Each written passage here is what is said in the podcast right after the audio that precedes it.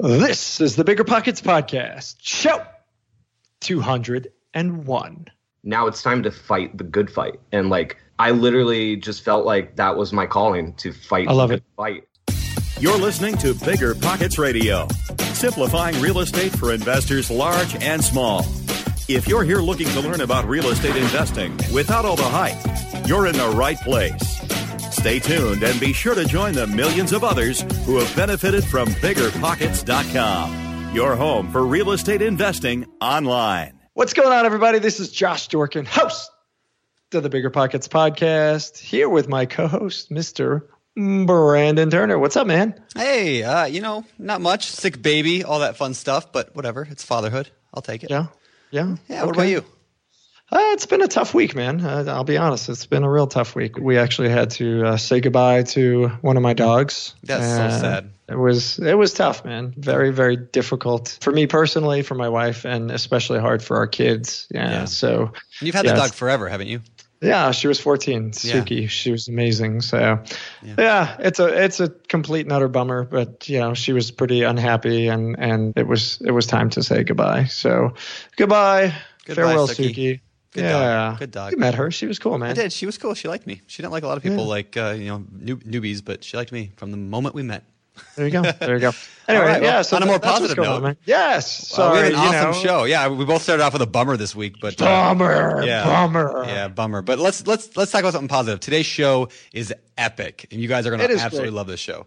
It is great. Yeah, this guy is very motivating Yeah. and has a really cool story. I'll, we'll, we'll tell you all about it. When you talk about like zero to hero, I mean, this guy exemplifies that. I mean, Yeah. I'll just tease it with he started his investing career as a person whose own home was being foreclosed upon. Yeah. And that set forth the inspiration to get him going as a real estate investor.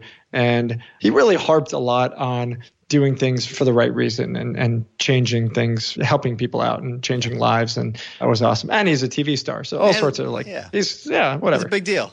yeah, yeah, yeah. Well, before we get him in, let, let's do today's Quick tip. tip.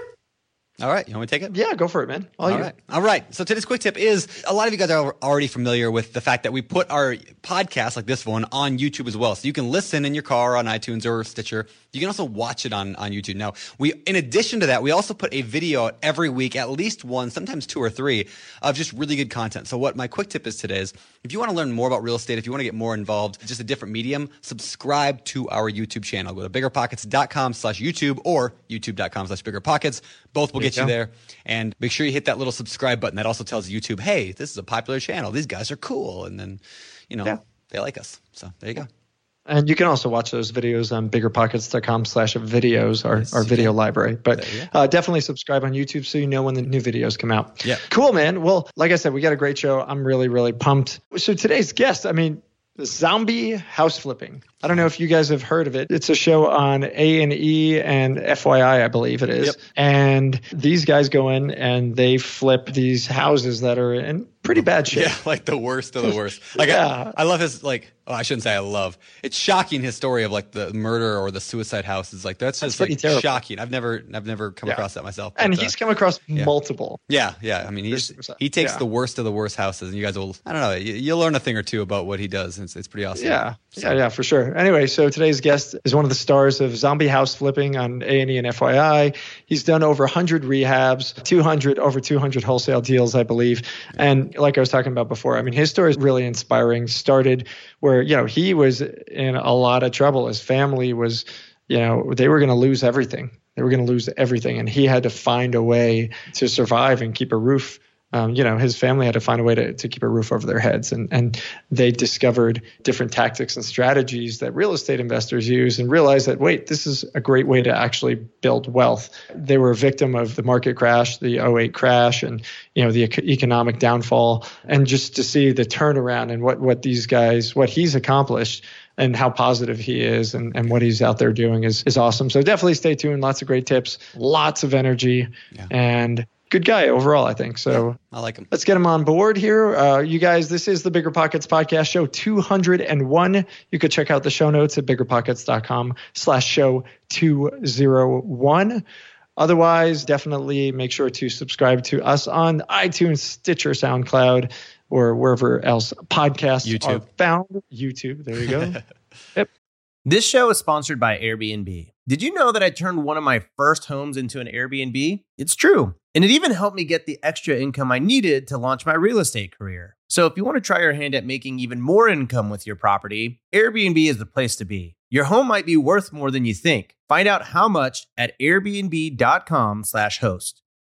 Passive income without the property headache? It's possible. There's a way to invest passively in real estate and get monthly income without any tenants, maintenance, or property management. The Wealthy have been doing this for years, and if you're an accredited or high net worth investor, you too can collect cash flow without the headaches that come from owning rentals. How? By investing in a private real estate fund with PPR Capital Management.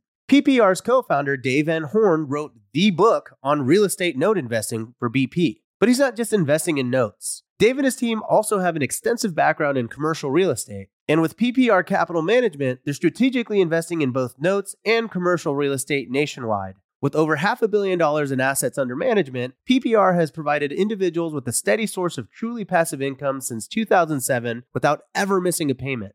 Check them out at investwithppr.com. Again, if you're looking to get monthly passive income from an experienced team with a strong track record, go to investwithppr.com today.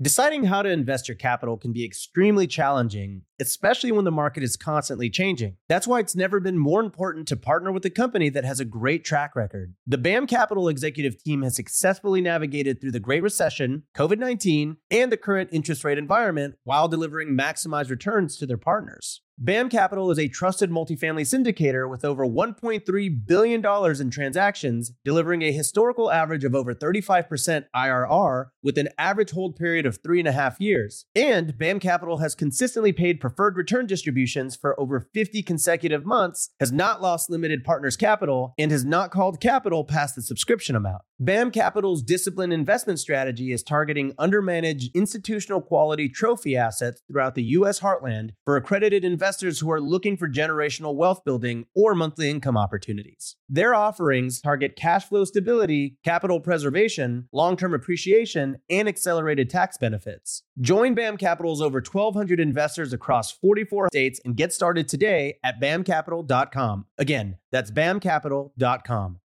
With that, let's bring him on. All right, Justin, welcome to the show, man. It's good to have you here. Hey man, it's good to be here. Yeah, this, Should be, this should be fun today. And so here's the funny thing. Every week on the podcast, when we have guests, they always say, you know, I, I feel like I know you and Josh. Like, you know, me, me and Josh because they listen to the podcast. Now today, I get to turn the tables a little bit because I feel like I know you already because I DVR your show. You got actually a TV show that I that I watch, and so it's kind of cool to to switch this over. Dude, that's crazy that you actually watch it. Like I, actually- appreciate that. I, I haven't watched every episode, but I, you know, I DVR'd a few. I, you know, I DVR'd the show, and when I get, you know, sitting at home and there's nothing to do at the end of the world, and I'm like, you know, then maybe I'll put it on. Right. So I'm- instead I'm- of picking my nose, I might watch Justin on television. I Dude, it. I'm legit flattered. Like seriously. Uh, yeah, it's, you know, a, good- it's a good it's show. cool. You, you got good stuff going. It's, it's, it's fun. I've been watching uh, Ken Corsini, another Bigger Pockets guy, got a show as well, like Flipping the South, and so I watched the pilot episode of that as well. Kind of cool. So, a little shout out to Ken there. But uh, anyway, Yeah, man. Let's. Ken, good. So yeah, I mean, I, I you know, I, I watch your show. It's a good show, and I really like it quite a bit. So good job, way to get that. Why don't you, why don't you actually tell people real quick what is the show and what do you do on there? Okay, so the show is called Zombie House Flipping, and it is on A and E and FYI Network, and it's pretty much just me and three of my friends renovating messed up, dilapidated houses in our neighborhood. We met each other like four. I've known everybody on the show about four years. We actually uh, all like live on the same street in downtown Orlando, and we just met because you know we all work in real estate and whatnot. And we were on the front page of the Orlando Sentinel. And uh, like two weeks later, man, we just got a phone call from uh, the people that like make all of like micro and like dirtiest jobs and all that. And they called Ashley, and Ash thought it was like a straight up joke, man. She was like, I don't know who you are. Well, she actually said it in like her Irish accent. She's like, I don't know who you are, but if you could please stop calling me, that'd be great. and she told me, and she was like, These people say they want to set up a Skype phone call about a show. And I was like, Yo, let me talk to them. And we set up a Skype phone call, kind of like just like the one we're on right now. And then, dude, fast forward like a pilot, and six months later, and next thing we knew, they were like in our backyards filming us, and we were off to the races. That's so, awesome. um, so yeah, it's just me and my friends doing what we'd be doing, cameras or no camera, except for Marley finally gets the airtime she deserves. For this Is that the, is that the noise that we're hearing for those of us who can't actually see the video? Is that Oh, Marley yeah, sorry. chomping on her favorite? Another cute dog. you. Another cute dog. She, yeah, very cute. Oh, she figures that there's uh, cameras around, dude. She needs to get in on this. Oh, she knows awesome. cameras equal treats, so it's like, Nice. That's awesome. so you were doing you were in the business before obviously they saw there was uh, something in the paper about you guys i'm sure it was about your business now you've got a tv show you're continuing to do your real estate and at Yep. the same time these guys are i haven't watched the show so i can't say i, I was going to call it a documentary of what you do uh, but but it's a tv show so obviously documentary would be a very big stretch but tell us like re- really quick so it's you doing what are you flipping buy and hold what, what kind of real estate Yeah. are you doing oh it's house flipping Zombie yeah. house. So Yeah. it's uh, we're buying just like really gross houses, and the cameras are essentially just watching us be the madmen that we are, turning them into uh, you know, houses that are pretty that people actually want to live in. But we've bought some like gnarly houses, dude. Like. Two, two of the houses on from last season were like straight up like suicide houses. Like Oh wow. Oh wow. still on the wall. Like Whoa. we buy some really gross stuff, but they're in super cool neighborhoods, and Orlando is changing a lot. So you have these like you know we have so many like block simple like two twos, three twos that are like around the downtown area that some families have lived in since they built that house. But now those neighborhoods are changing so much into like cool hip neighborhoods. And so you find these houses that it's like a, a time shell. And a lot of times, you know, nothing's been changed since the 1950s. And then also, you know, a lot of times that the people either passed away, so the houses are just full of junk, or, you know, there's just a lot of scenarios that make a house gross. And also Orlando got ravaged by the recession. So we we still have like just so many blank foreclosures that just have been in limbo for years. So you mentioned the the suicide murder stuff. Yeah. Like I, I want to definitely talk about that because that's something we've never talked about on the show. But maybe first, let's let's go back before there and just talk about how did you get even into real estate? What is your very like the beginning? When was that? How did that get started? Oh man. Okay, so that's a story. So I uh I graduated high school in 2007 and moved to London. I was going there to work for a, a hip hop record label and I was doing like a paid internship. Thought that I was gonna like move to the UK and be like the next big music producer. And 2008 rolled around and like the world like fell apart. Yeah. And uh, my my parents owned a small business. They owned a small furniture company, and my dad was like, "We have to declare bankruptcy. Like we're we're shutting the doors. It would be cool if you could come home. Like we, you know, just things are hitting the fan." So I came back home, started working actually as a like a line cook at Disney, doing like the steakhouse circuit. So I, you know, I figured if I can't be the next record producer, I'm gonna be the next Anthony Bourdain, Yes. and I'm just cooking. And next thing I know, man, I, I come home from work one day and these dudes just like bang on my window. Uh, my window was like right off of our driveway and they could see that I was in there. I guess they tried ringing our doorbell, but our house was like kind of falling apart at the time because no money was like getting spent on keeping it up. So our doorbell didn't work. So these dudes bang on my window and I go outside and I'll never forget this because like it felt like a scene out of the movie because it was like raining and they had a BMW parked in my driveway and like two dudes stayed at the car with umbrellas and like didn't approach or like acknowledge like they didn't even come say hey You're about to get Like- shot.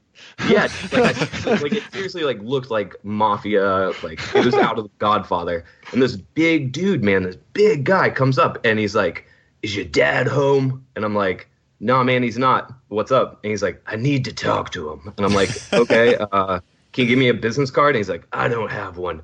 Just tell him it's about your house." I'm like, "Uh, okay." So uh, I get his number. They leave. My old man calls. Like we like legit think we're like gonna get whacked for like maybe some debts we have. Like, I have no idea. Like I'm only like 19 years old, 18, 19 years old, and uh, it turns out these guys straight up bought our house at the foreclosure auction that day.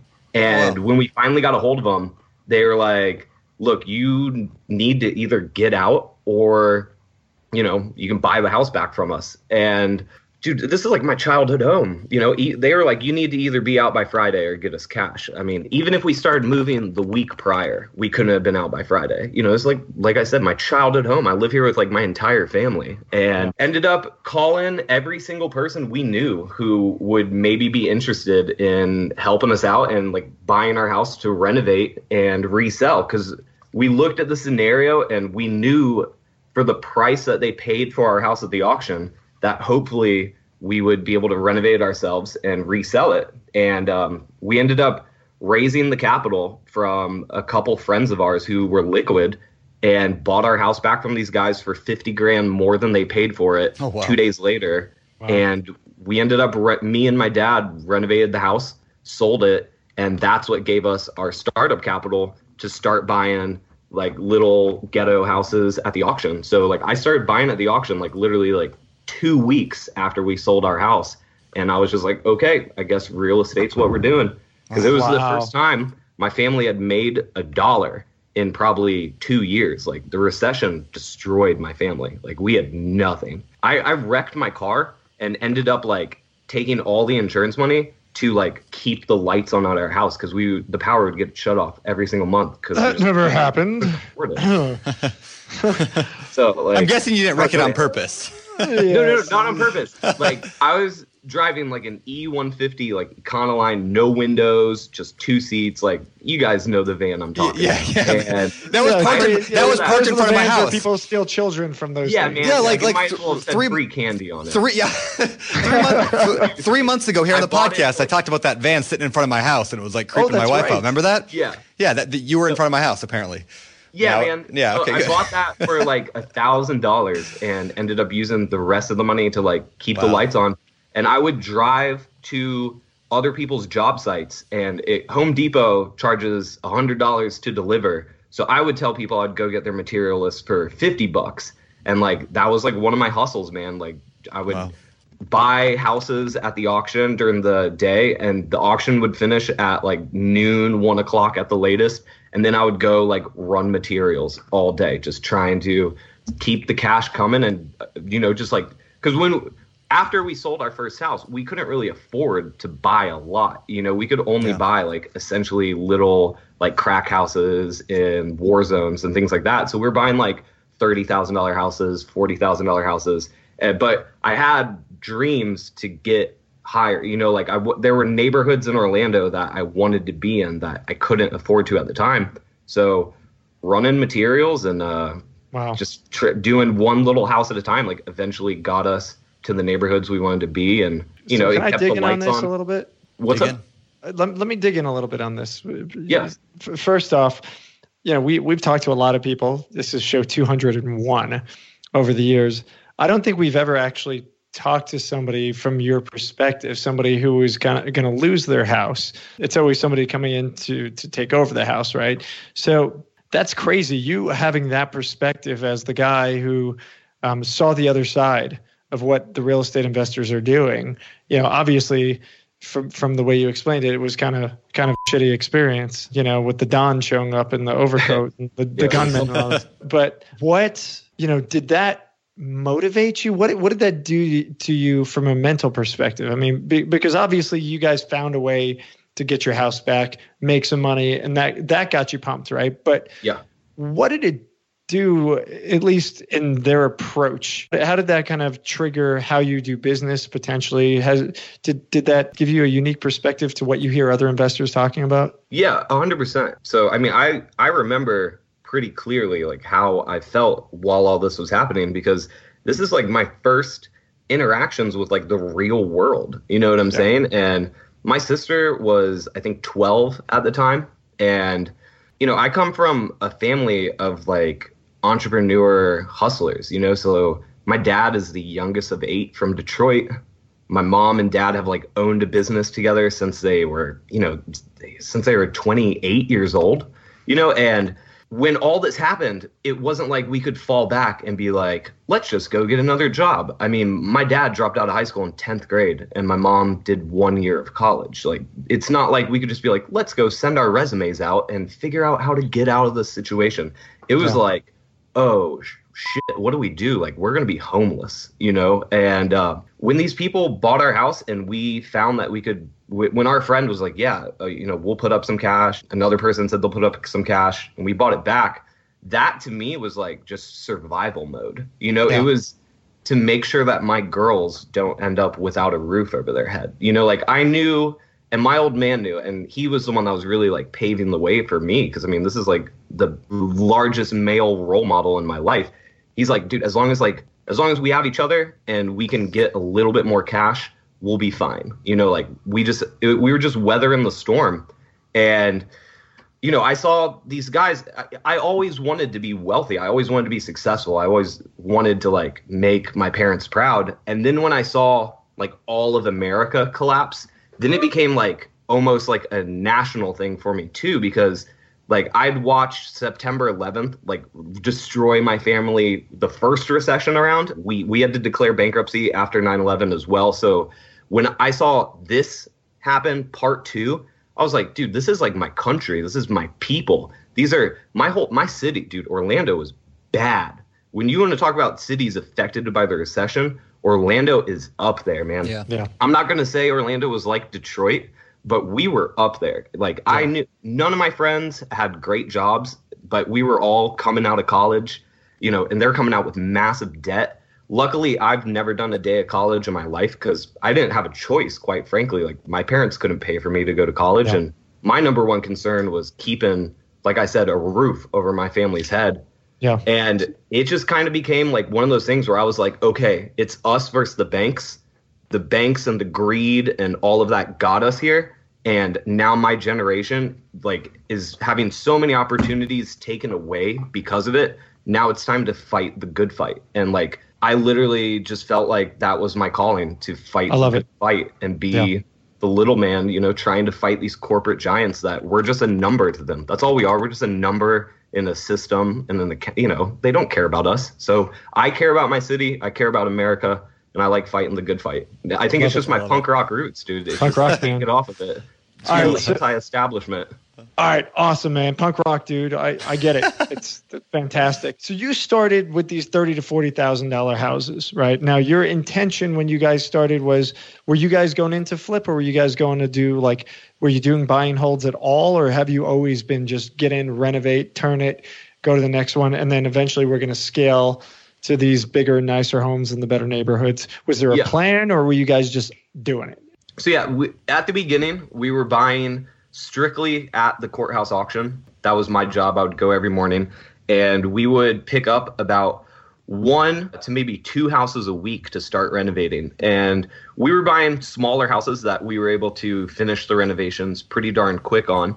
And we would just relist them and you know get new home buyers approved and try to get them into new affordable houses. So we're doing a lot of really affordable houses that people could qualify for, even though we are in the like middle of the worst recession of my lifetime. So what did that typically look like in terms of? I mean, what were you buying them for? What were you putting into them? What were you selling them for? So we, you know, we were buying pretty standard Florida block construction houses. You know, single level. You know, three bedrooms, one bath. You know, if it had a half bath, we'd convert it to a three-two. Uh, but pretty like basic renovations. And you know, we knew we could do a good renovation for 15 to 20 grand. So we would buy it at the auction for let's say 50, put you know 15 to 20 into it, and then we'd be able to sell it on the market for anywhere between you know 100, 110 bucks, and we would you know make a decent return on our cash. Yeah. And as we um, did more and more of those, you know, we got a little bit more momentum behind us, and uh, we got way more involved with the investment community. And a guy that I became good friends with, who was kind of like a mentor of mine at the time, was really involved in uh, the lower end neighborhoods and the churches for the lower end neighborhoods. And what him and I came up with was we talked a law firm that was doing short sale negotiations. We talked them into doing it essentially like pro bono, and that the banks would pay for the short sale negotiation on the back end of the sale. And then a hedge fund who had approached us about acquiring property for him at the auction, I talked them into giving us like a line of credit that we didn't really have to ask to use. We essentially could just like buy a house with it and just at our own discretion have to do it. And then we were getting the homeowners like cash for keys because back then that was like totally a thing because in Florida, you know, you would rather just pay somebody to leave your property instead of having them pour cement down the plumbing lines and Yeah. like because people were doing that. You know, people were really mad at the recession, so Yeah. people would destroy their houses just to like give the middle finger to the bank. We put together kind of like this pack. Oh, and also we got a credit repair company to offer these people a year long of credit repair. And then I know it sounds confusing, but let me tell you what we did with this like little program we created. We would go to the churches and ha- tell the staff of the church like please let all of your congregation know that if they are in foreclosure to please come and see us and we'll take care of them. Um, or at least try like we'll we'll see what we can do. And essentially what we were doing is we were uh, getting people to short sale their homes to our company with the hedge fund. Now the hedge funds they had like a five year exit strategy and that was something that was like very clear to us at the beginning that these people were just looking to be in and out within five years on their cash to use the money to pay like pension funds so they really only needed like three to four percent returns as well like on this cash so knowing that this is what the hedge funds wanted what we did is we would get the people their houses short sailed to us, but we would let them remain in the home and essentially rent to own their houses back.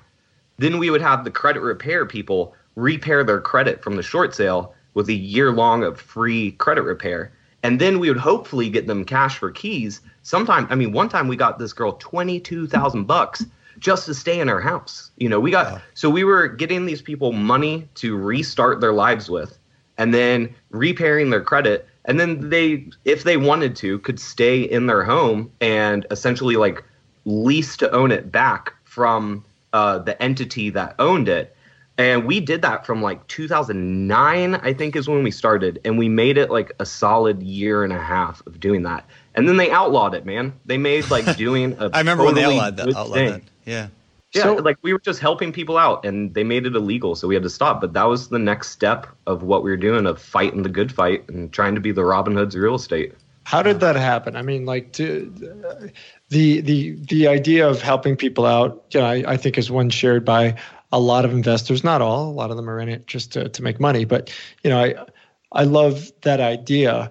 That said, like this this is not an uncomplicated situation that you established. You know, you got this hedge fund financing, you're the credit repair company, you're doing the short. I mean, there's a lot of moving parts. How did you get there?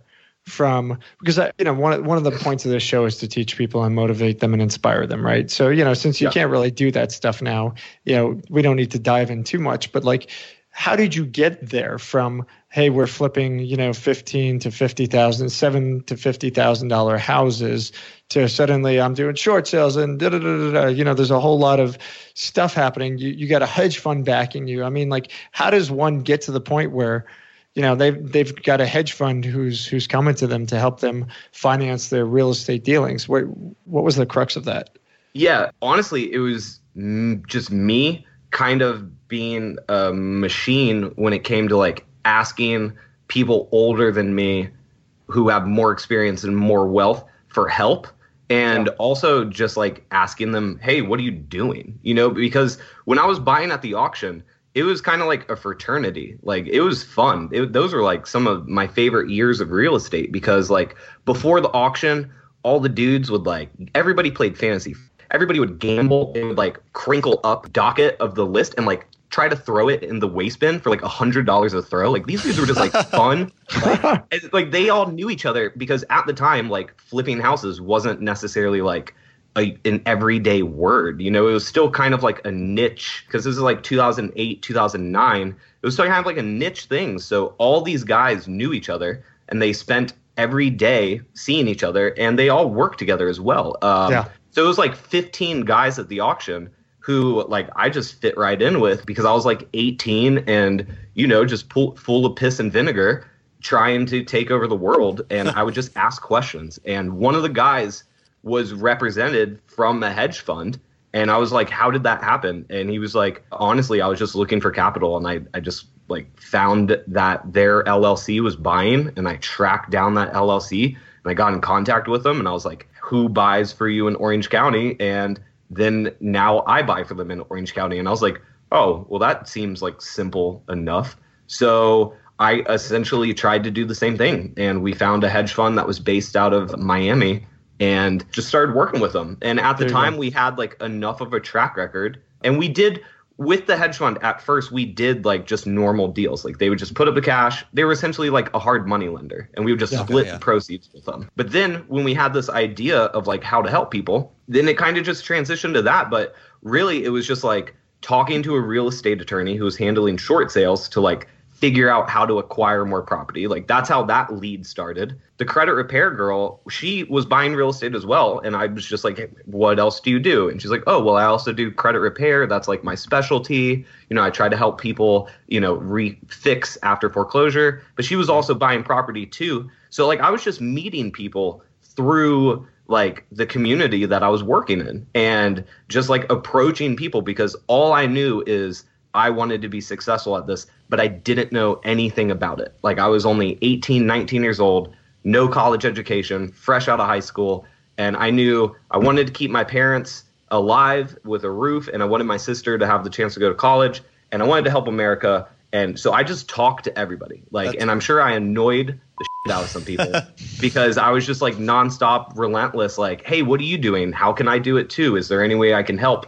And I would just always offer to help and like things just kind of like transform from there you know just like always pivoting and adjusting what we were trying to do well, you, to uh, make it the best product possible whether you know it's helping people or making houses. You know what i love about your story is that like like especially at this time this age if you're, you're like 18 19 years old you know hustling. You know we have a lot of listeners right now that listen to the podcast that are 18 20 25 you know younger guys and girls listen to the show.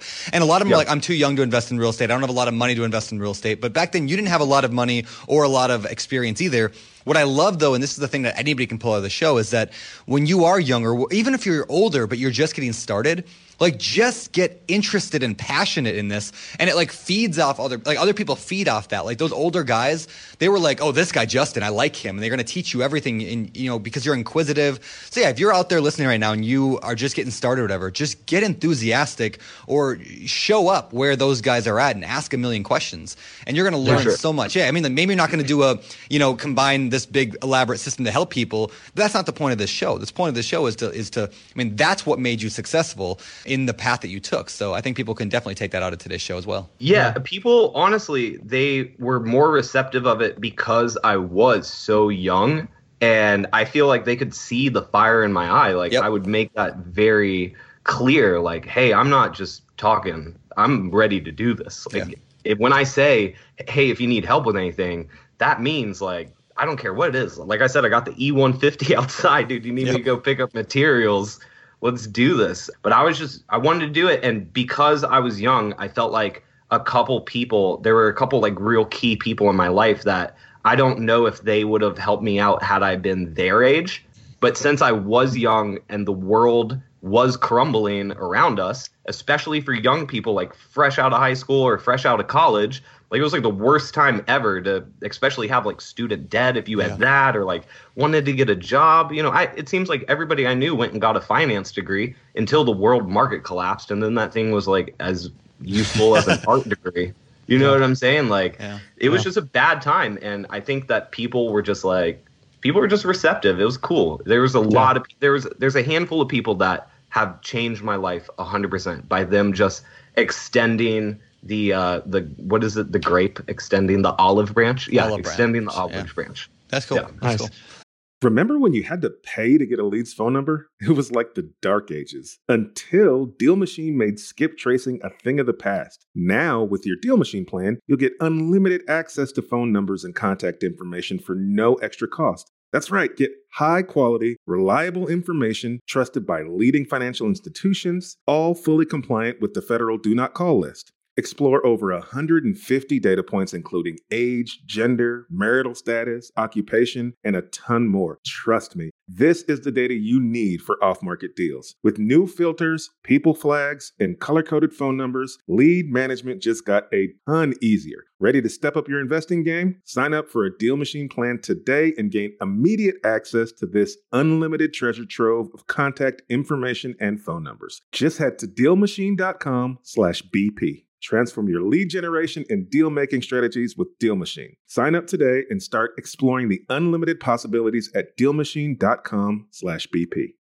This show is sponsored by Airbnb. Did you know that a long time ago, before I ever started my real estate business, I turned one of my first primary residences into an Airbnb? And that's the extra income that I needed from Airbnb that gave me the confidence to go out and work for myself and eventually quit my nine to five job. And now I have dozens of Airbnbs all over the country. I've even partnered up with the old David Greene on a recent property in Scottsdale to take our portfolio to the next level. And of course, we host it on Airbnb. But you don't need to be a full time real estate investor to start on Airbnb. As a matter of fact, I was self managing 10 properties while working my nine to five job, so I know anybody can do it. Think about it this way you're looking for extra income and going on a vacation. Wouldn't it be great to rent out your space and let your property pay for itself while you're gone? I did this one time. I pitched my wife and my roommate because we were house hacking on the idea of renting out our home, and it paid for all of our expenses on a trip to Mexico City. So go and give it a try. It might just change your life, just like it did mine. And I really do mean that. Your home might be worth more than you think. Find out how much at airbnb.com/slash host.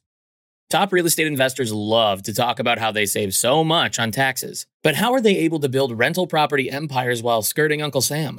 1031 exchanges. 1031 exchanges allow you to defer capital gains taxes while you sell an investment property, exchanging your old property for a bigger, better one and avoiding the tax man while you do it. And that's where First American Exchange Company comes in. They're the leaders in 1031 exchanges. Whether you're a seasoned investor or just starting, First American Exchange can help you with simple rental property exchanges, complex commercial real estate investments, reverse exchanges, and more. Don't let your taxes eat into your profits. Visit First American Exchange Company at firstexchange.com or call them at 800 556 2520. That's firstexchange.com or 800 556 2520. Keep your money in your pocket and propel your portfolio further at firstexchange.com. First American Exchange Company does not provide tax or legal advice. Consult your financial, real estate, tax, or legal advisor about your circumstances. First American Exchange Company. Safe, smart, secure.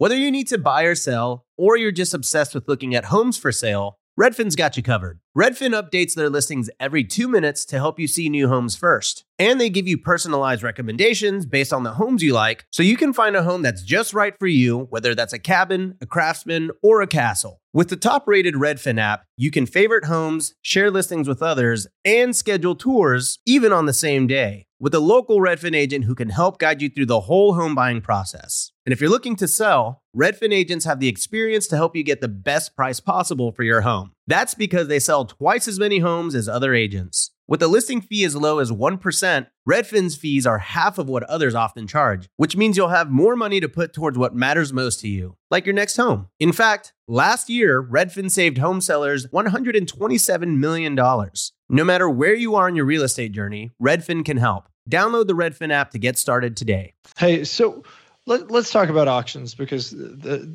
that was your original path for for finding properties, finding opportunities. So really quickly, what are the auctions like? What what kind of auction? I'm assuming it's a foreclosure auction. Yeah. What what is that process like? Where you know you say at the courthouse?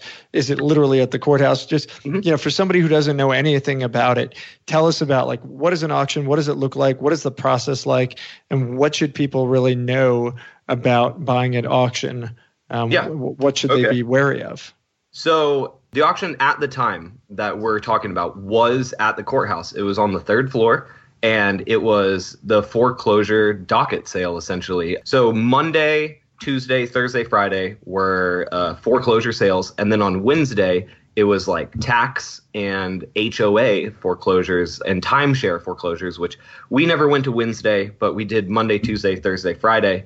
And essentially, it was a room full of guys live bidding and like my my bid number was S179. So anytime they would be like case number, you know, SL5691, et cetera, et cetera. Uh, bank, what do you start your bid at? And they would have like one representative from the bank and they'd be like, the bank bids a hundred dollars. Uh, but we would know the actual like payoff amount that the banks wanted. We would get that in the morning. So we would just bid like a dollar over. So let's say the bank really knew they needed 150, we would be like, you know, S179 bids one one hundred fifty thousand and one dollar, and $1. And then that would essentially like actually start the bidding process. And we would bid against each other uh, and we would also bid against the banks but if anybody is listening and you are going to like an in-person auction i highly suggest going and just watching a few and getting familiar with the people there because it was kind of like the wild west of like real estate like we would bid people up just because we didn't like them. We would bid up newcomers just because we would be like, "This is my courthouse. You're not buying here." So like we would just like run up the property so they couldn't buy anything. And then if we won the bid, we'd be like, "Oh, house is on fire." S179 removes their bid, and you were allowed to remove your bid once per property, but you couldn't bid on it again. So like if we knew, even if we knew we didn't want to buy the property, if it was somebody's first time at the auction, we would just do it to mess with them. And like we were brutal. Honestly, I wow, started buying. You're at- horrible people. Dude, I know. I started buying at the auction because my dad tried to go, and my dad was like the same age as all these dudes, and they would start like just fuck my dad. And my dad was like, "Son, you gotta like see if these dudes like you because I ain't getting nowhere with them." And uh, on the first day, I did one of the like hundred dollar shots, you know, for the wastebasket, and I also bought two properties and talk smack to these dudes about fancy football. Like I don't know, I was just kind of there like broing out with these dudes, and they're like, "Who is this kid? Like what? What just happened?" And they like let me into like their boys club. It was like my Wow. little fraternity, and it was a lot of fun. But the auctions, if you do win it, right there on the spot, you have to put down ten percent on the property. So all of us had cash. We would always like I would walk in there with like fifteen thousand dollars in cashier's checks, or I would actually like have hundreds on me.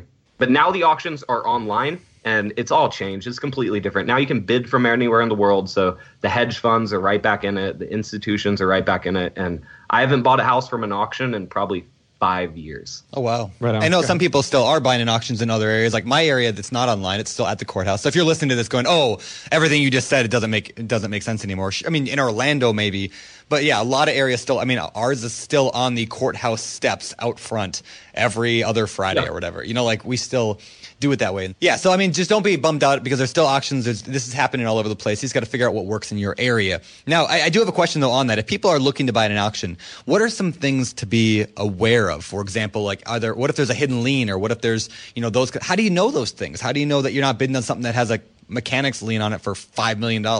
Yeah, I would also have my attorney uh, do like a title search on the property and see if there are any liens that wouldn't be wiped off by clearing out the first mortgage. You know, because the last thing you want to do is buy a property at the auction and then have a mortgage or a lien that doesn't get wiped out from taking out the master uh, lien on the property. And that actually, a girl hit up my website this week and she bought a house at the auction and unfortunately it only wiped away the second lien on the property and now she's stuck with a property that is being re-foreclosed on unfortunately in her name because uh, the other lien on it which didn't come up in the title search somehow it just slipped through the cracks and she bought it at the county auction and now she owes a 200 grand on it and she's just going to have to let it go back to the bank and it's a really sad story when that happens because I don't know how to help, and if anybody is listening does know how to help, please reach out to me because I would like to help this girl out. But I mean, that just seems like one of those scenarios you're just stuck with. Yeah, yeah. That's one of the big things. Like we we tell new investors, like there's definitely opportunity, but you got to know what you're doing. You don't want to, you know, besides the fact that you're going to have a bunch of bros like you, like just effing with you if you go, which you know sucks. but um, I'm sure it happens. I'm sure you're not the only one who does that. In fact, I'm I'm pretty positive that it happens frequently. Beyond that, you know, just knowing how it works, understanding that there could be hidden liens, there could be liens on the property, and if you're not doing your diligence, you go and you buy a property for fifty thousand dollars, but don't realize that you owe a hundred after you bought it for 50 you know and you're screwed all of a sudden you're screwed. Yeah. so be careful. All right. So i, I, want to kind of move over to to where you are today. And before we get there l- let's just talk about you know the, the transition right? You started you were doing these little deals. Obviously i'm assuming you've been able to scale it up to, to much bigger deals. What is the last you said at five years ago you stopped going to auctions. What what has the last five years looked like and how many deals have you actually done how many how many flips have you done are you doing anything else fill us in on that Okay, so I guess we'll just get the numbers out of the way. At this point, I've done around a hundred renovations. During the crash, me and my old man did a ton. We did in a three-year span, we did like 85 renovations. Whoa. We crushed it because we were doing uh, much smaller renovations, and we also we, we had much bigger teams than I do nowadays that were uh, essentially running our project. So at one point, we had 14 renovations going on at once, which I'll never do again because that is just way too much in my books. If you ask me, it's uh, there's not enough time in the day for that. But I would say we've done about 100 renovations, and then as far as real estate transactions. Um, you know, I've wholesaled probably another 150 to 200 houses in the last five years.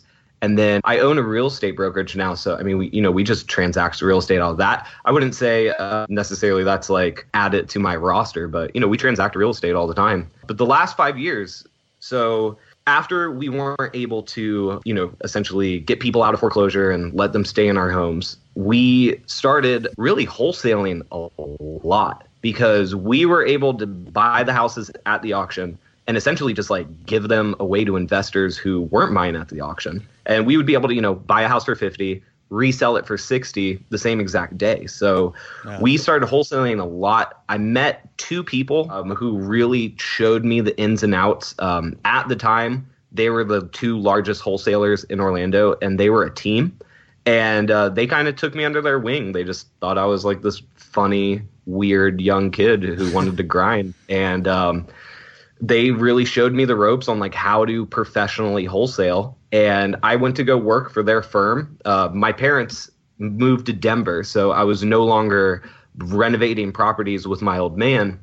So i was here just fighting the good fight on my own. You know i'm 20 to like yeah i'm like 20 to 21 at the time and i didn't have all the capital essentially it once the auction fizzled out, a lot of the capital did as well. You know, we weren't the hedge funds weren't giving us the money to buy for them, and now the auction's online, so they can just do it themselves. Like, you know, we essentially got cut out of the deal, and so you know, I didn't have millions of dollars at the time. You know, I still don't, but it, we had no ca- i didn't have the capital i needed to really flip so wholesaling was just natural because i still had the pipeline Sure. of the real estate i just Yeah. needed people's cash to do it so i started wholesaling a lot of houses with from like 2009 to pretty much present day and then i started renovating again in 2012 i think is when we really started like getting back into it. The market was changing. You know, you could see that the market was like out of the down cycle and we were right back up into where we had been in like 2003, 2004 as far as Florida's market felt like. So um, I started, you know, pooling hard money again to buy houses and uh, we just kept going, man. We started renovating. At this time, also, I got into way more intricate rehab. So nowadays, I pretty much only buy houses in downtown Orlando that are cool, either like early 1900s to like 1980s, uh, either wood framers or block houses that are in cool, hip neighborhoods that I can do like fun, unique renovations on because that's what I like to do. Um, like I'm buying this house next week that I'm gonna put a garage door lift for the living room. So like you can either park your car and display it like art, or you can like have it as a living room that has like one of those cool frosted glass doors that like roll up. So I couldn't do that in just like a weird like in in a suburb neighborhood where it's all cookie cutter houses. But when you do it in like cool hip neighborhoods, like if I was in Lohi, you know, I would be able to do things like that, like in Denver. So those are the renovations I like to Nice. do now. That's my farm area, and that's what we really go after. Um, and it's cool because it, it keeps things fresh for the show, you know, because we always have to try to give America something cool. You know, nobody wants to watch us paint things beige and put shaker cabinets in every single one. You know, so we try to keep it unique, and Yeah. that keeps us in unique neighborhoods. So it's cool. Um, I really like what we're up to nowadays. I really like watching Orlando change and being a part of it. You know, being a part, changing the city. Yeah. Right on. Well, That's cool. Go ahead, Brent. Well, I was gonna say, let's go back to so something we talked about at the very beginning of the show that you mentioned it. I said I wanted to come back to, so it's in my notes here. Is that's the when you buy like a suicide or murder house. I know that's probably back in the day, but I'm just curious, like how Yeah. does that how does that What's work? your when you buy- obsession with that, Brandon? I mean, you, you, Well, a- you know, I, I live you in look the a little bit like a crazy killer. uh, you Well, it's know, 'cause he if, if like, I the saw Cobain you, houses, you know, I he's do have like- the Cobain house. Yeah, you know, Yeah. It's the it's the Kurt Cobain thing. So he didn't die in my house, though. You know, he just was born in my house, which is much It'd better. be worth So- way more if he did. It would be worth way more if I had the Seattle house that he died in. Yeah, no, but I got the house he was born in. But so, but, but the, when you buy a house, I mean, because that does come up. Houses that have had a murder or suicide in them, they come up on the market occasionally, and they're usually really Yeah. cheap because nobody wants them. like, how do you? I mean, how do you deal with that? What do you do? I mean, do you have to declare that stuff later, even after the rehab? I mean, how do you how do you handle those? No. Okay, so that is uh, like federally protected. So you don't have to disclose if there's a murder, a suicide, or if somebody that was HIV positive lived inside the home. So essentially, I just tried to do the right thing. And by that, I mean cleanse that house with sage, ask the spirits to move on, and then take out every inch of drywall and tile and anything else that could have been around it and just start fresh. You know, it's not the house's fault that that Yeah. happened, and it's not like you're gonna bulldoze every house that somebody dies in and start over. So, I just try to do the right thing. You know, we cleanse a lot of our houses. Ashley is from Ireland. She's like from the bogs, and uh, Nice. she's really into like smudging all of our houses, and she's super awesome. So, like, we'll try to do the right thing for the spirits, and then. I, we just tear out the drywall and everything. We'll tear out everything. So like if there's like a uh, like for example we had like a bathtub suicide. So like the whole entire bathroom went down to stud. There was not an inch of it left. And then it just became a new bathroom because you know like i said it's not like you can bulldoze every house that somebody unfortunately passes away in. So we just is- tried to do the right thing and just renovate the shit out of it so you'll never know it happened. What is smudging?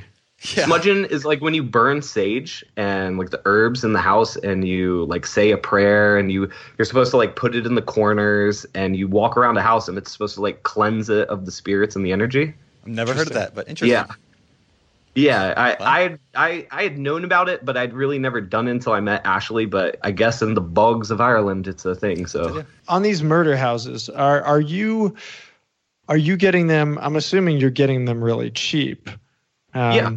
For sure. Well, usually, uh, the the two had been foreclosures that uh, you know, I guess after it happened, they'd gone to through the foreclosure wringer, and we picked it up, and it wasn't. We didn't know about these situations with the houses until we had already bought them from the bank. Oh, okay. And you know, we try to be friendly with all the neighborhoods. Uh, so I'll go introduce myself to the neighbor, and, you know, just let them know that we're renovating the house, and if they need anything, they can come see us. And it, it's through the neighbors that I had learned these things. You know, they'd be like, "Oh, I see you bought old Bill's house. Yep, it's a shame what happened to old Bill a couple years ago." And you're like, "What happened to old Bill?" And he's like, "Oh, he done offed himself, you know, inside the bathroom. Yep, it was a damn shame. They had the stretchers here and everything, you know." And you're like, "Oh no, Oh, great. what have we got ourselves into?" But you know, we do we do big renovations, and essentially everything inside our houses are are new. So you know, I hope people can see past the fact that somebody had passed on to the other world.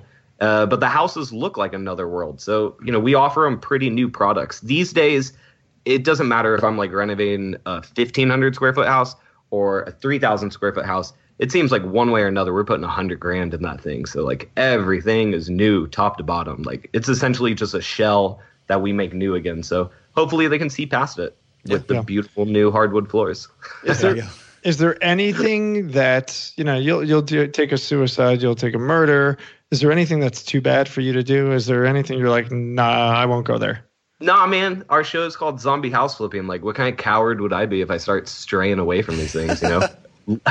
this year, we actually, unfortunately, we lost money on this. We tried to buy this like firehouse, and it was like the entire house was torched, but it was block, so like the block was fine. But like you walked inside, and I'm talking the trusses and the roof, you name it, it was torched. And we tried to buy that to renovate on the show.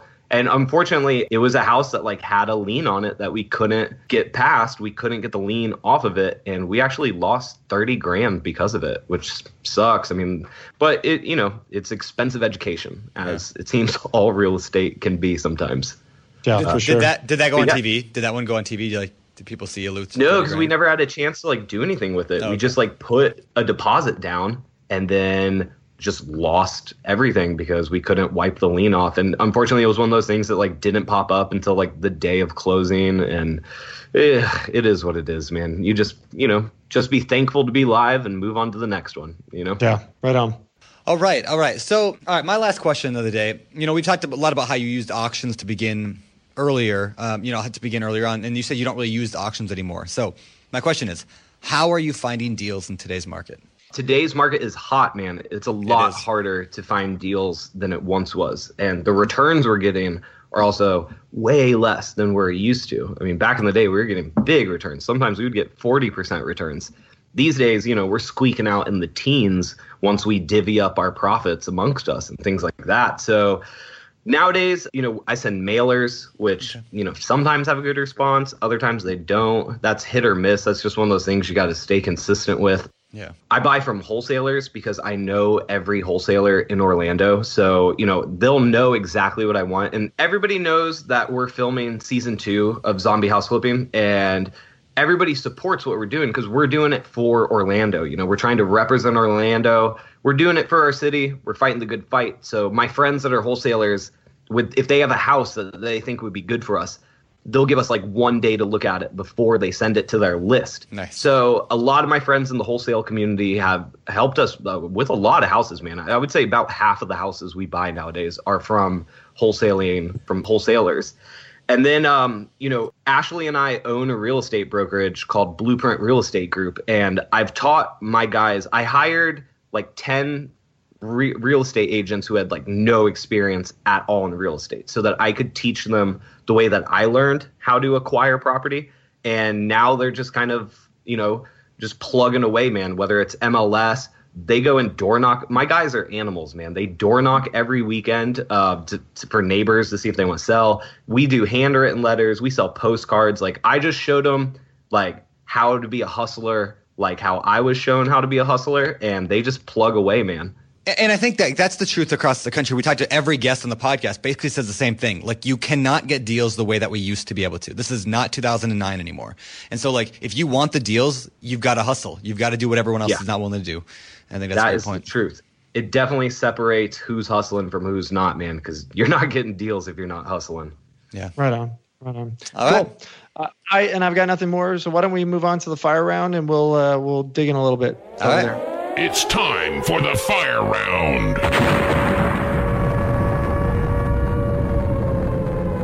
All right, the world famous fire round. These questions come direct from the BiggerPockets forums. Question number one. For a first time buyer, would you suggest somebody, uh, or basically they said, should I go to an auction as a first time buyer? And it kind of relates to what you're talking about earlier, but for somebody brand new, should they even deal with auctions? No. You should if you are going to go, just go to watch. Like, don't go to actually play. I would say the same thing to somebody who said they're going to start day trading or something like that. Yeah. Like, watch, see what the real players are doing before you put any capital involved. Because last thing you want to do is end up with a house that has a secret lien on it, and then your first real estate transaction leaves you with the worst taste in your mouth forever. You know, there's other yeah. ways to find property.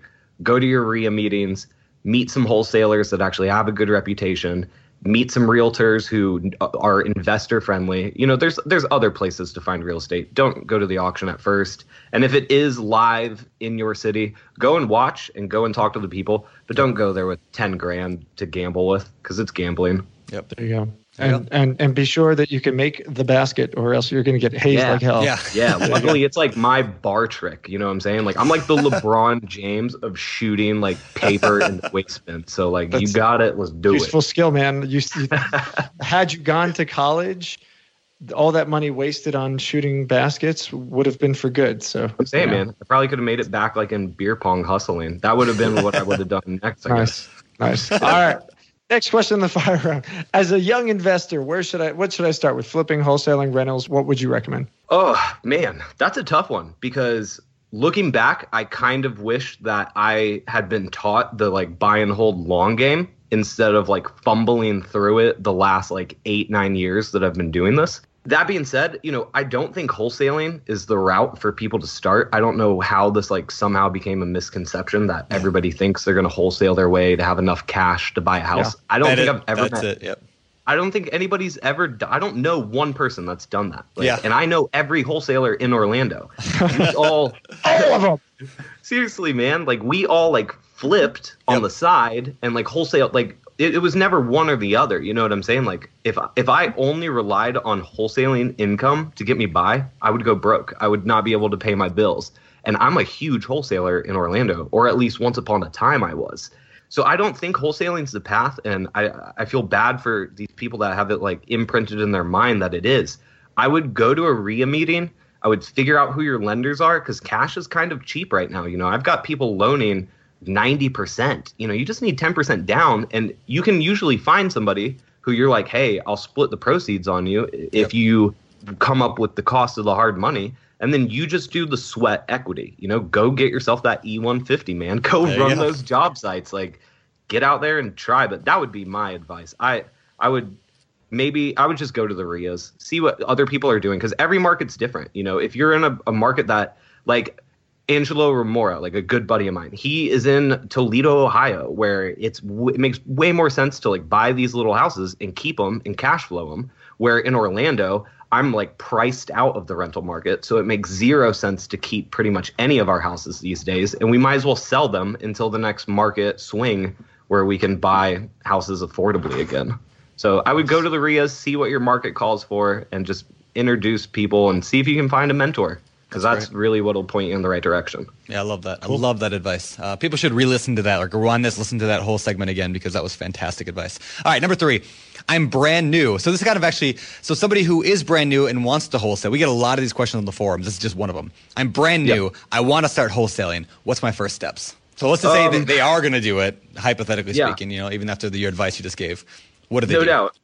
Okay, research. You know, BiggerPockets has a great like we. I'm pretty sure you guys have a whole wholesaling forum, Yep. and you can find a lot of step by steps because what you want to do, and I think this is really bottom line, is you want to create win win win situations because you're representing the seller, the buyer, and yourself when you're wholesaling a property. So you really need to make it a win win win for everybody, which means like being pretty transparent and not leaving the people high and dry. Like if you're assigning contracts or you're doing double closings, just make sure the property gets closed. Like I'm not going to be one of those guys that are like you shouldn't be wholesaling unless you have the funds to actually close on it because I didn't start that way. I don't think anybody starts that way. I think that's just what old people like to yell like these kids these days with their double closings.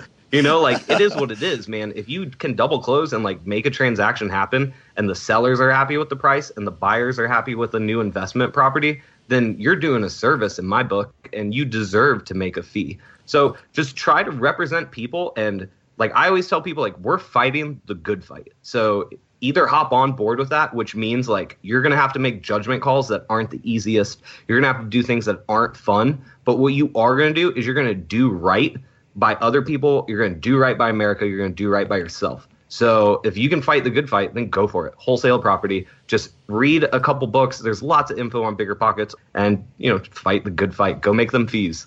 Awesome. Perfect. Awesome. All right, last question of the fire round. How real are the flipping shows? I mean, you're you're on you're you're on a show. I mean, a lot a lot of them. I, I've got beef with a lot of the shows because I I feel like they're not being honest with the numbers, or they're you know there's a lack of transparency. I think Yeah. you know, and granted it's entertainment, but still for the uninformed, they come in and they they see these shows and they're like, oh, that's those are all the costs and expenses. Cool, uh, this Yeah. is easy. They don't For see it all. Um, so what do you see? Okay, so we had no idea what we were getting in for. Like literally after we filmed our sizzle, which was like only like a six minute long tape of like us renovating houses and whatever. Like uh, six months later, we got a phone call like, "Hey, A and E just bought you guys. Uh, they're totally into it. We'll be there in three weeks. Like, get some houses lined up." Um, we were like, "Oh, like okay, okay, like we'll like, okay, see you guys in a couple weeks," and um, essentially you're right man it is entertainment but as far as like reality goes like a&e then and i can only speak for our show i don't know the other people on the other shows and i don't know the other people on other networks but as far as we go and our relationship with like A&E and FYI, all of the money is ours. Like they they don't help us out a dollar with rent, uh, buying property. They don't provide property, and they don't handle uh, our renovation cost. So every single dollar that goes into one of our properties is either me, Keith, Duke, or Ashley's, or a mixture of the four, which is usually scenarios like that. And as far as like the entertainment goes, man, like nobody wants to watch us do our jobs, right? You know, like I'm sure I could renovate a house and not have anything bad happen, but I would much rather make a Federal Pacific panel explode, catch on fire, and then be like, oh no, look at this. you know what I'm saying? Like, I would of course I could just replumb a house, but wouldn't it be way funnier if we destroyed all the poly B inside of it and flooded it? You know what I'm saying? Like Yeah. nobody wants to watch me do my job correctly. So but they do want to watch me and Marley stomp around a flooded house fucking looking like idiots. So we're just having fun. We're just trying to give America something entertaining to watch. And honestly, it's like me and my friends, dude. So like if me and my friends get to slam sledgehammers into plumbing and flood a house, like I'm stoked on that because I, who like I would have never imagined that me me and three of my friends that lived on the same block would somehow have a TV show that is now playing in 44 countries. That's crazy. That like still blows my mind that people want to watch us be knuckleheads like cuz that's all we are, dude. We're just a bunch of goofballs having fun. So I don't like, you know, it's entertainment, but as far as like the cash goes and like are we actors that who are just like no, that's not the scenario we are using 100% our funds uh, and the only thing that our numbers are correct uh, for the most part. So like if i have a house under contract which is like a scenario it, this is a prime scenario because yesterday i had to do the sound bite that is like the numbers on the house where you're like we bought this house for 115000 we sold it for 250 i told them what I have the house under contract for, which is 250, and it should close. The people are super qualified, but their loan doesn't close in time that the episode has to close because the episodes come on air in a month and their closing isn't for 2 months. So, you know, there could be scenarios where if they back out of the contract last minute and I sell it for a little less that the numbers would be off, but as far as like providing honest numbers, that's what we do. They just don't want to include closing costs in the numbers for some reason. But if anybody wants to uh, actually guesstimate those, you know, usually figure seven percent on the back end are closing costs. So just minus that from our profits, and that's what we actually made. But other than that, all the numbers are real, or as Cool. close as I can provide in the time period I'm given to being Yeah. real. All Right on. That's Cool. cool. That's cool. Awesome. Well, hey, let's move on and wrap up the show with what we lovingly call our world famous. Famous for. These are the same four questions we ask every single guest, so I'm sure you know what's coming, but let's hit them anyway. Number Yeah, man. one, what is your favorite real estate related book? Okay, so I have thought long and hard about this answer, and I think that every single person on the 200 podcast have provided all the books that anybody could possibly need to read about probably. real estate. So, what I'm going to say is that there were no books that helped me get to where I am. All it really was was me talking to every single person I could get FaceTime with and going to the REIA meetings, talking to anybody I saw. I would drive by houses that people were renovating and I would pull in and be like, hey, what are you guys doing? Who owns this place? Who's doing the construction? Like, that is I love that. the hustle that I want people to know. Like people my age or younger that are out there, like, how do I get into real estate? What do I need to do? You need to go out there and you need to pound the pavement. You need to go find a mentor. And I don't care if you have to ask a thousand people. I have probably been through oh, I don't even know, man. The networking events I've attended, the thousands of people I've talked to, and I've maybe had four mentors that have really changed my life. So yeah, you're gonna have to ask 300 people until you finally find somebody that's like willing to take you a little under their wing. But so what? That's the cost that you pay to be a hustler in America. America rewards the persistent, and I want everybody to know that. If Yeah, you want to make it in real estate, you just keep on swinging, man. You can either get down on your knees and be bummed that the world didn't give you everything you wanted, or you can keep swinging and fight yourself out of that corner. And that's what I did, and that's why I suggest everybody else that's hungry should get out there and do. I love it. So, Ju- so Justin what was for the book president. again? That's the book. That's the book. Uh, that's the title of the book. It comes out next year. by Justin Stieber. It's called "This is the longest freaking title ever." Is that is that what we're dealing with? All right. That was good. That was good. good Um, advice. All right. Number two. Yeah, yeah, yeah, for sure. All right. So next question is uh, favorite business book. Any any any business book that gets you going? Yeah, I mean, I gotta tell you guys, I really have enjoyed the BiggerPockets books. Um, you know, like I didn't necessarily need to read J Scott's book on flipping houses because by the time that I read it, I had probably done 99 renovations. Yeah. But I really did like the order that he talked about, like, you know, starting this series of roughing before he goes into, like, you know what I'm saying? Like, I like Yep. the order. And also, I liked your book on no and low money down because, uh, like, financing, like creative financing, fascinates me because I remember the first like big wholesale transaction I did where I had not a dollar involved in it. I made eighty thousand dollars on this fee one time, and I was still Wow. young, and I was like, "Holy crap!" Like I just created wealth. This is what they mean when they say creating wealth. Like I just made nothing, something out of nothing, and I've just been fascinated on like how you were able to buy an apartment complex like with you know a couple of other people's cash and just like a good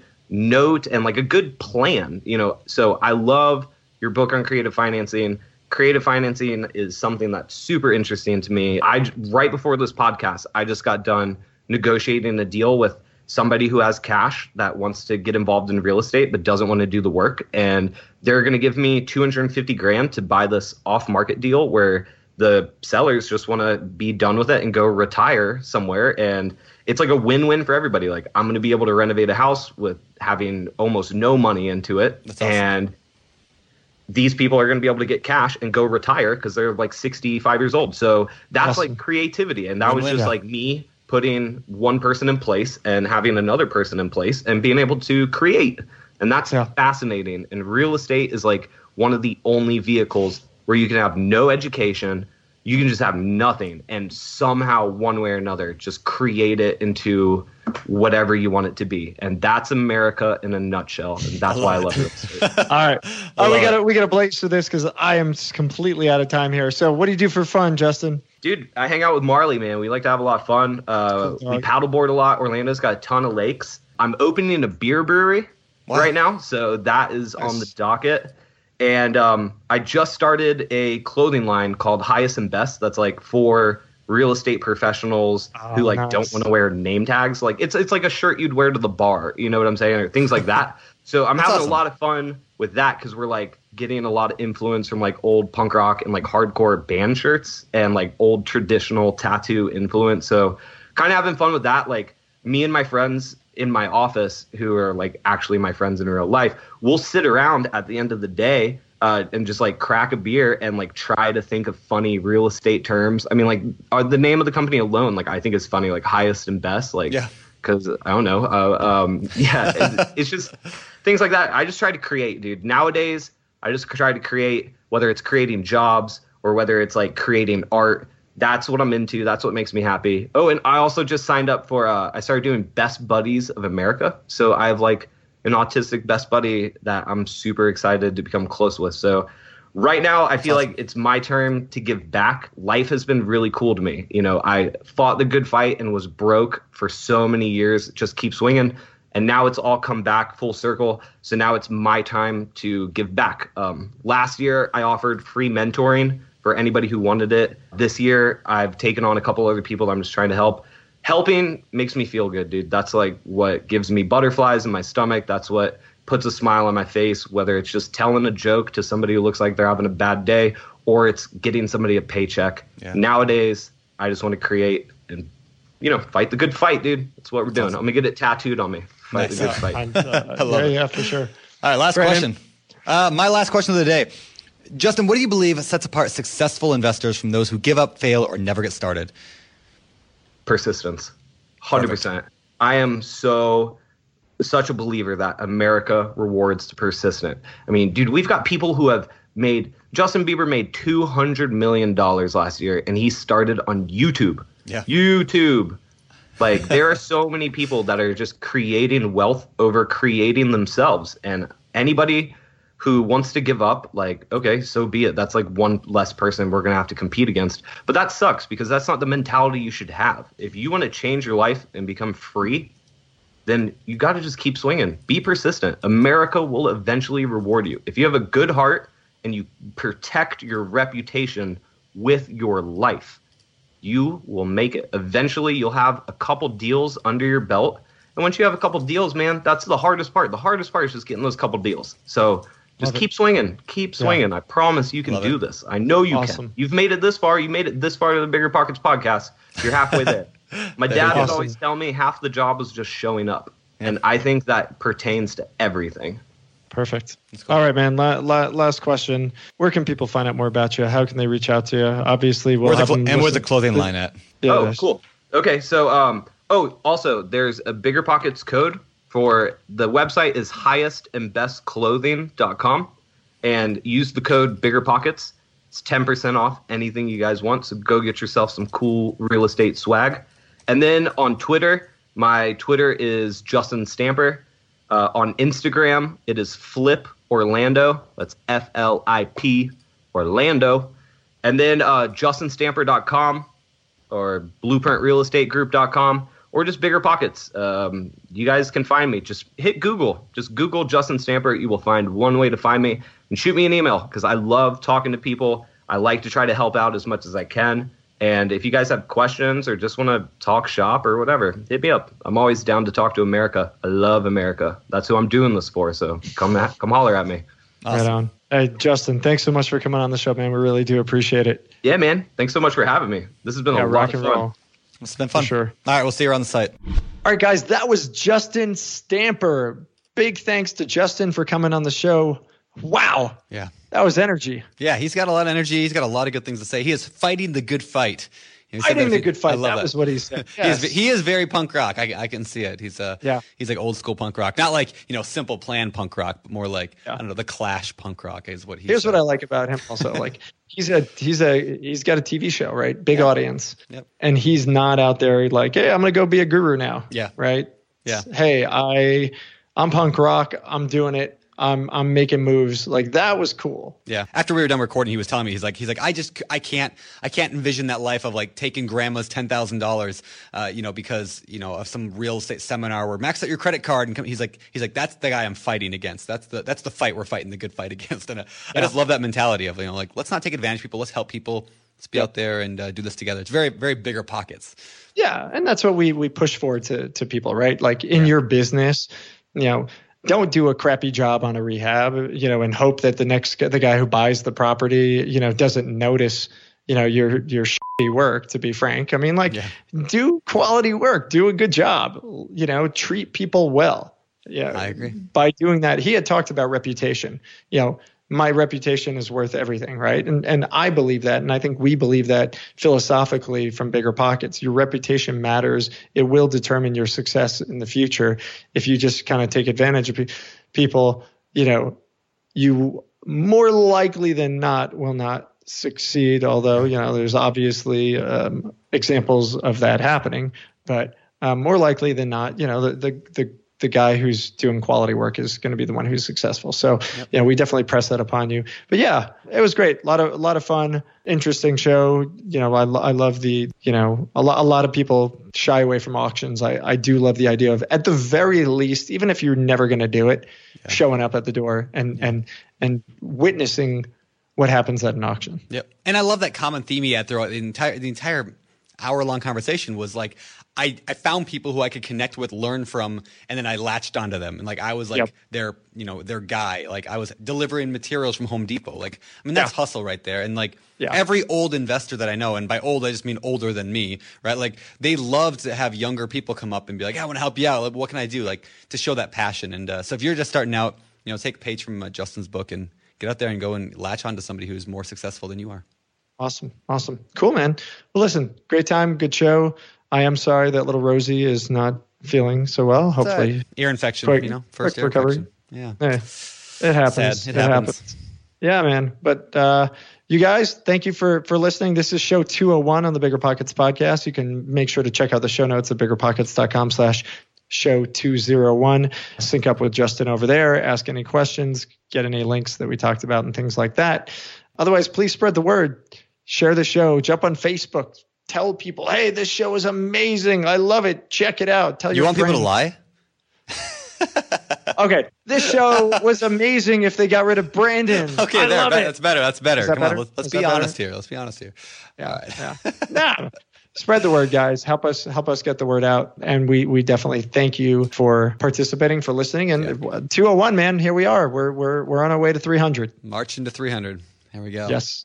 All right, All right. Brandon. Till next week. Let's let's do this. All right. For the BiggerPockets podcast, this is Brandon And your host, Josh Dorkin, signing signing off. You're listening to BiggerPockets Radio, simplifying real estate for investors large and small. If you're here looking to learn about real estate investing without all the hype, you're in the right place. Be sure to join the millions of others who have benefited from biggerpockets.com, your home for real estate investing online. The market is changing, and finding your way can be tricky. Rates shift, headlines whirl, but your goal hasn't changed. You want financial freedom. And the best investors know it's not about timing the market, it's about time in the market. If you're ready to get into the real estate investing game or take your game to the next level, finding an investor friendly agent is your next step. With BiggerPockets Agent Finder, you can find the right agent in minutes. Just head to biggerpockets.com slash deals and enter a few details about what and where you want to buy, and bam! Instantly match with an investor friendly agent who fits the bill. These local market experts can help you navigate the neighborhoods, analyze the numbers, and take action with confidence once and for all. This free resource is only available at biggerpockets.com slash deals. Get an agent, get the deal, and get closer to financial freedom at biggerpockets.com slash deals. That's biggerpockets.com slash deals to find your investor friendly agent today. The content of this podcast is for informational purposes only. Past performance is not indicative of future results, and all hosts and participant opinions are their own. Investment in any asset, real estate included, involves risk. Use your best judgment and consult with qualified advisors before investing. Only risk capital you can afford to lose. BiggerPockets LLC disclaims all liability for direct, indirect, consequential, or other damages arising from reliance upon information presented in this podcast.